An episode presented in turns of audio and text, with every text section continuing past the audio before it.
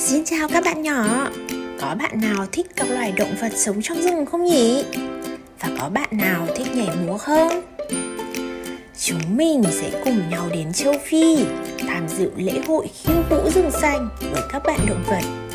Đặc biệt là gặp gỡ một bạn hươu có cổ rất dễ thương trong câu chuyện vô cùng cuốn hút tên là Hươu Cao Cổ Không Biết Khiêu Vũ, được viết lời bởi nhà văn Giles Andreae, minh họa bởi họa sĩ Guy Parker Rees, dịch sang tiếng Việt bởi mẹ của Mây và Lá.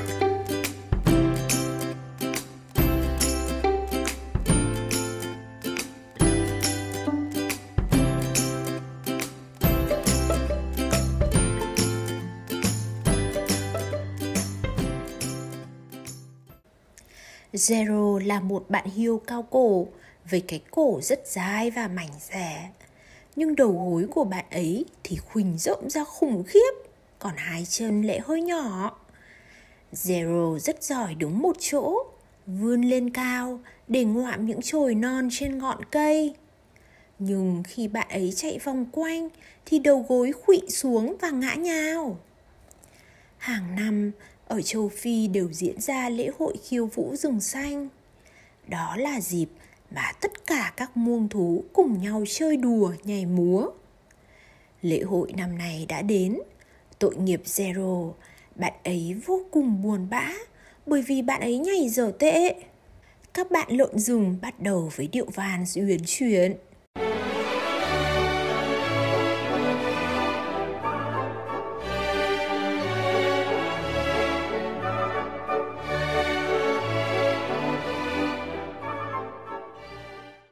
Tê giác nhảy điệu rock and roll. Hippie, hippie yeah, hippie,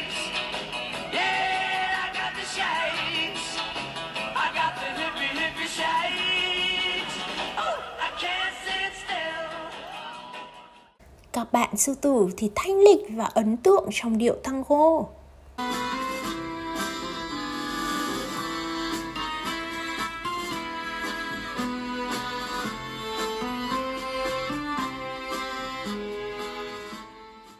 Đàn tình tình nhảy điệu cha cha cha đậm chất Latin.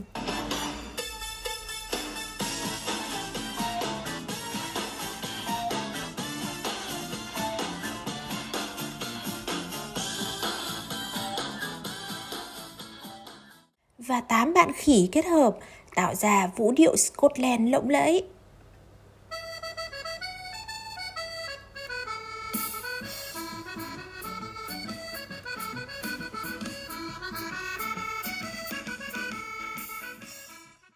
Zero lấy hết dũng cảm bước lên sân khấu, nhưng các bạn sư tử nhìn Zero rồi gầm lên: "Hey, hãy nhìn Zero hậu đậu kia!" Các loài vật cười phá lên: "Hươu cao cổ không thể khiêu vũ, cậu mới ngố làm sao? Ôi Zero, đừng ngớ ngẩn thế nữa!" Zero đứng chết lặng, như thể mọc rễ ngay tại chỗ. Họ nói đúng, Zero nghĩ. Mình thật vô dụng. Ôi, mình cảm thấy đông cứng lại.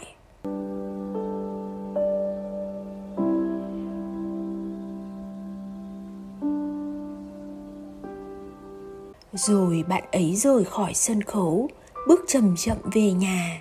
Chưa bao giờ Zero buồn như vậy. Vô cùng buồn bã, vô cùng cô đơn. Zero thấy ánh trăng soi rọi. Bạn ấy ngước lên bầu trời, thì thầm kèm một tiếng thở dài: "Mặt trăng mới đẹp làm sao?"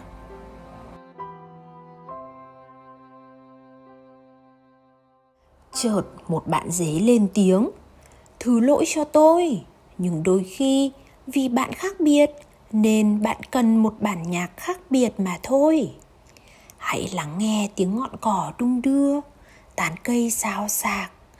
Đối với tôi, bản nhạc ngọt ngào nhất chính là những âm thanh trong gió. Hãy tưởng tượng mặt trăng kia đang chơi đàn cho riêng bạn. Bất cứ thứ gì cũng có thể tạo ra âm nhạc nếu bạn thực sự muốn." Nói rồi dế mỉm cười, kéo cây đàn violon của mình.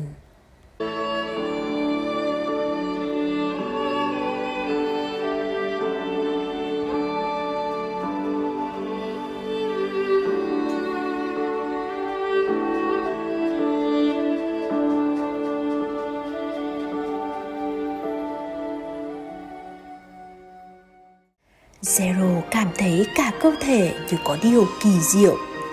Bộ móng guốc bắt đầu gõ nhịp, di chuyển thành những đường vòng trên mặt đất.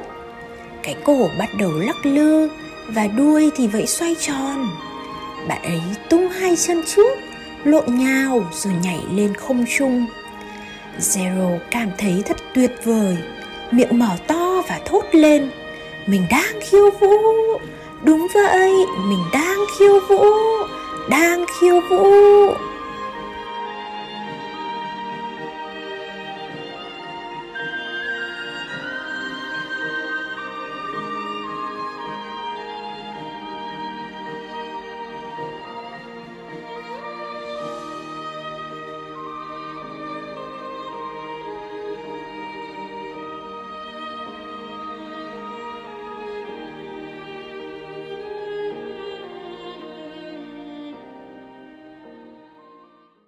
Nghe tiếng Zero, từng loài vật lần lượt kéo nhau đến và say mê ngắm nhìn Zero khiêu vũ. Chúng thốt lên: "Thật là một phép màu, hẳn là chúng mình đang nằm mơ. Zero là vũ công đỉnh nhất mà chúng mình biết. Làm thế nào mà cậu khiêu vũ được như vậy? Zero, chỉ cho bọn tớ với."